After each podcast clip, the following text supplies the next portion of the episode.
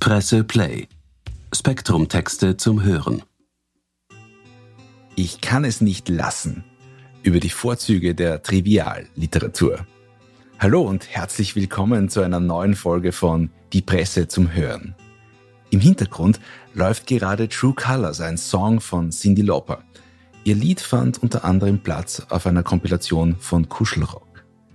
Um das schriftliche Pendant zu den gesungenen Balladen geht es in unserer heutigen Folge. Die Wiener Autorin Daniela Kahner hat eine zweite Reihe in ihrem Bücherregal eingezogen.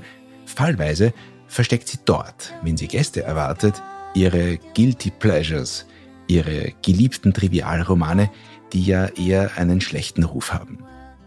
Warum das aber ein Vorurteil ist und warum gerade leichte Literatur für sie eine Kunstform ist, beschreibt sie im folgenden Text. Viel Vergnügen beim Hören von Daniela Kahnes Essay, den Julia Pollack spricht.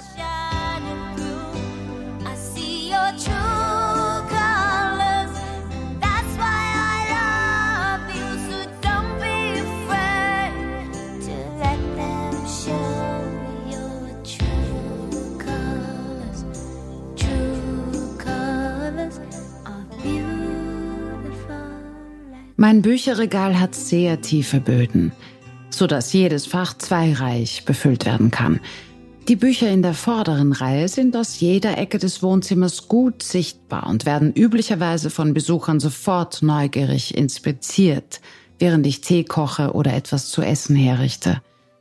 Die Bände, die dahinter eingeordnet sind, bleiben den Augen verborgen und teilweise vergesse ich auch selbst, was dort untergebracht ist.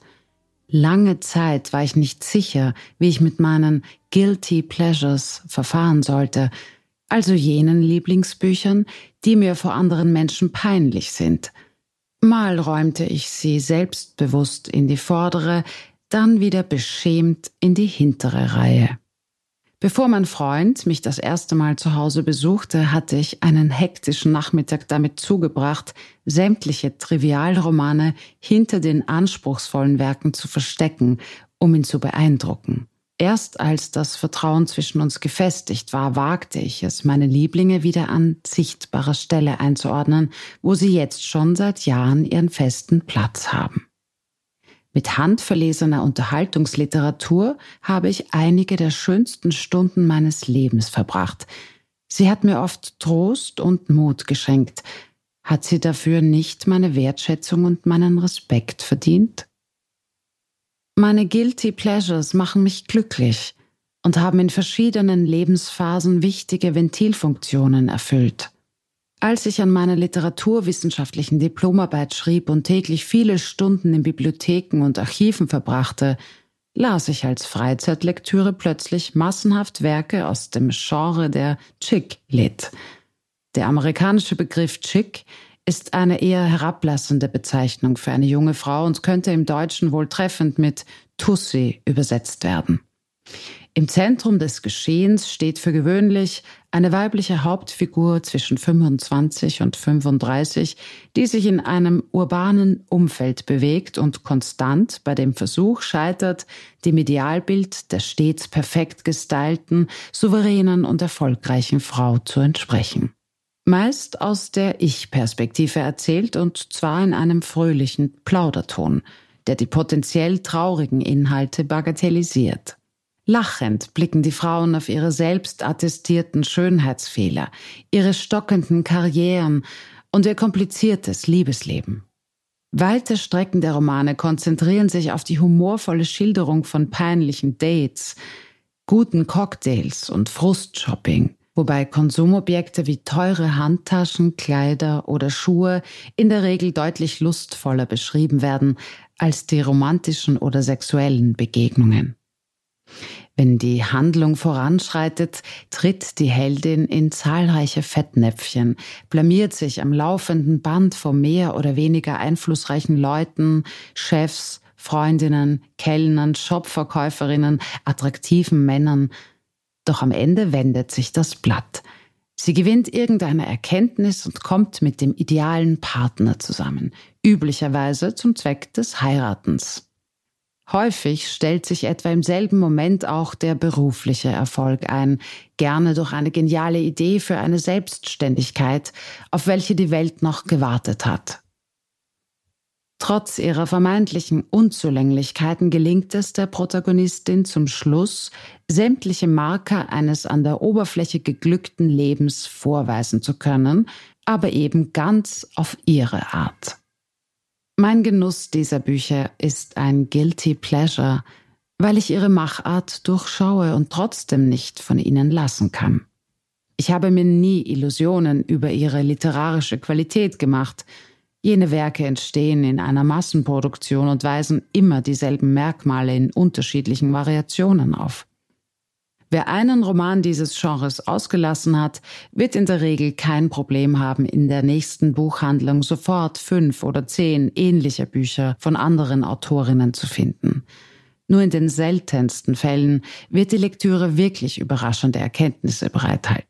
Mir entgeht nicht, dass Sie mit Ihrer Moral durch die Hintertür kommen, indem Sie zuerst behaupten, mich in meinen Unsicherheiten und Selbstzweifeln zu verstehen, aber mir am Ende doch nur Lust machen, eine neue Handtasche zu kaufen. Die amerikanische Literaturwissenschaftlerin Caroline J. Smith plädierte 2008 in ihrer Studie über das Genre dafür, die satirische Darstellung des Shoppens in diesen Romanen als Kritik an der Konsumkultur ernst zu nehmen. Ich sympathisiere mit dieser Ansicht, ahne aber, dass es im Ergebnis dennoch eine Ermutigungsliteratur für junge Frauen ist, die ihnen vermittelt, dass sie trotz diverser Anpassungsschwierigkeiten nicht aufgeben sollten, sondern immer noch allen Anforderungen ihrer Umgebung entsprechen können. In einer Phase, in der die Leserin sich so fühlt wie die typische Chick-Lit-Protagonistin, eine Phase, die bei mir ein Dauerzustand ist, und eventuell daran zweifeln könnte, ob sie wirklich dafür geschaffen ist, alle zeitgenössischen Erwartungen an Frauenleben zu erfüllen, wird sie von diesen Romanen abgeholt und darin bestärkt, das Ziel weiter zu verfolgen. Es lässt sich nicht leugnen, dass ich das Identifikationsangebot dieser Romane bis heute dankend annehme – ich blamiere mich ständig vor Shopverkäuferinnen, habe die große Karriere hoffentlich noch irgendwann vor mir und fände es prinzipiell auch gut, wenn sich durch ein Fingerschnippen von Mr. Wright all meine Probleme in Wohlgefallen auflösen würden. Hin und wieder, wenn mir meine mühsam erarbeiteten Bewältigungsstrategien für den Alltag ausgehen, will ich für einen Moment daran glauben dürfen. Darüber hinaus weisen viele dieser Romane Qualitäten auf, die durchaus Anerkennung verdienen. Sie sind versöhnlich, indem sie eine Welt zeigen, in der zwar vieles schief läuft, aber am Ende doch nichts wirklich Schlimmes passiert.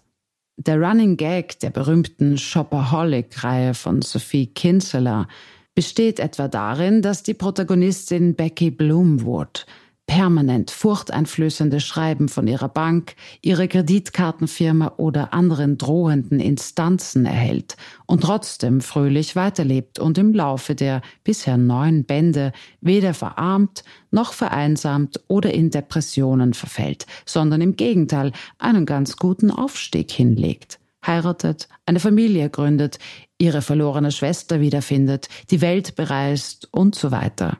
Und das ist kein Spoiler, denn all diese Meilensteine werden bereits in den Titeln und Coverbildern der jeweiligen Bände enthüllt. Das Unangenehme des Lebens wird nicht ausgeblendet, es wird nur erträglich und bewältigbar präsentiert. Jennifer Solos Roman The Booster handelt von Kleptomanie. Rachel's Holiday von Marian Keyes ist in einer Entzugsklinik angesiedelt. Die Hauptfiguren in Sonzo Pazza di Te von Rossana Campo unterhalten sich im Plauderton über ihre zurückliegenden Aufenthalte in der Psychiatrie. Mich berührt der heitere Lebensmut, der aus diesen Werken spricht, und ich hatte immer das Gefühl, dass ich daraus sowohl für das Schreiben als auch für meinen Alltag etwas lernen kann. Ist es nicht eine große Kunst, trostlose Themen in eine leichtfüßige Form zu verpacken und dem Publikum ein wenig Hoffnung zu schenken? Müssen die liebgewonnenen Figuren, notwendigerweise in endlos tiefe Abgründe fallen und sich zum Schluss die Kugel geben, damit ein Werk als ernstzunehmend gilt? Es steckt eine Weisheit über das Leben in diesen Büchern, die mir als Melancholikerin oft fehlt. Freilich könnte an dieser Stelle eingewandt werden, dass es fahrlässig sei, ernste Probleme dauernd mit Zuckerguss zu verharmlosen.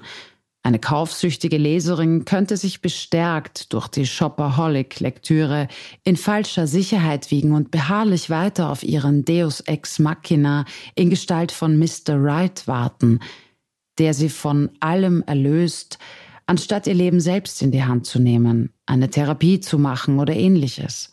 Dieses Unbehagen, das in einigen Kritiken angedeutet wurde, kann ich zum Teil nachempfinden, doch warum soll hier der Literatur auf einmal ein erzieherischer Auftrag erteilt werden? Und leistet ein Roman nicht durchaus erste Hilfe, wenn er seiner Leserin zwischendurch ein wenig Erleichterung verschafft und ihr das Gefühl gibt, nicht völlig verloren zu sein, wenn er ihr die Kraft gibt, noch einen weiteren Abend, einen weiteren Tag durchzuhalten?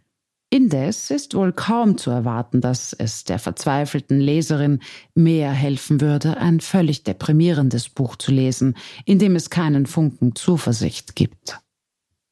Noch weniger nachvollziehbar ist es für mich, wenn jemand die Inhalte dieser Romane als uninteressant oder unbedeutend abtut. Immerhin werden hier doch einige der größten Lebensthemen verhandelt, was meines Erachtens ganz besonders für die Liebesgeschichten gilt – die stets eine zentrale Rolle spielen.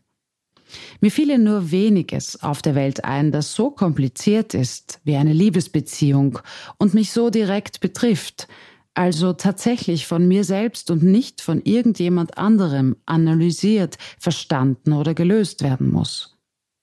Vorhin habe ich angemerkt, dass ich mir aufgrund der Massenproduktion keine Illusionen über die literarische Qualität von Chicklit mache, doch nun plädiere ich dennoch dafür, diese Werke als Kunst zu würdigen.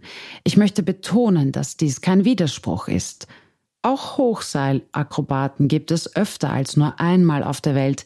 Sie erfinden das, was sie tun, nicht ständig neu, und dennoch bewundere ich jedes Mal die Kunst, wenn ich jemanden sehe, der diese Fertigkeiten beherrscht und eine gute Show daraus macht die Gesetze eines literarischen Genres zu verstehen und innerhalb dieses Rahmens immer wieder etwas Neues, für das Publikum Befriedigendes, leicht Überraschendes, aber nicht zu stark Herausfallendes zu schaffen, ist eine Leistung, die ich zutiefst respektiere.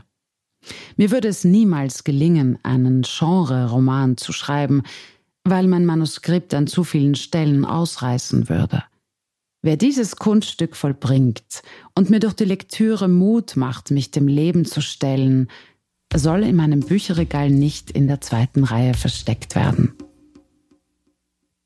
Das war der Text von Daniela Kahner aus dem Spektrum der Presse. Den Link dazu finden Sie wie immer in den Show Notes. Für Schnitt und Vertonung war Georg Frehrer von Audiofundel zuständig. Die Redaktion sagt Danke fürs Zuhören und wünscht ein schönes Wochenende. Bis bald bei einer neuen Folge von Presse Play. Presse Play. Spektrum Texte zum Hören.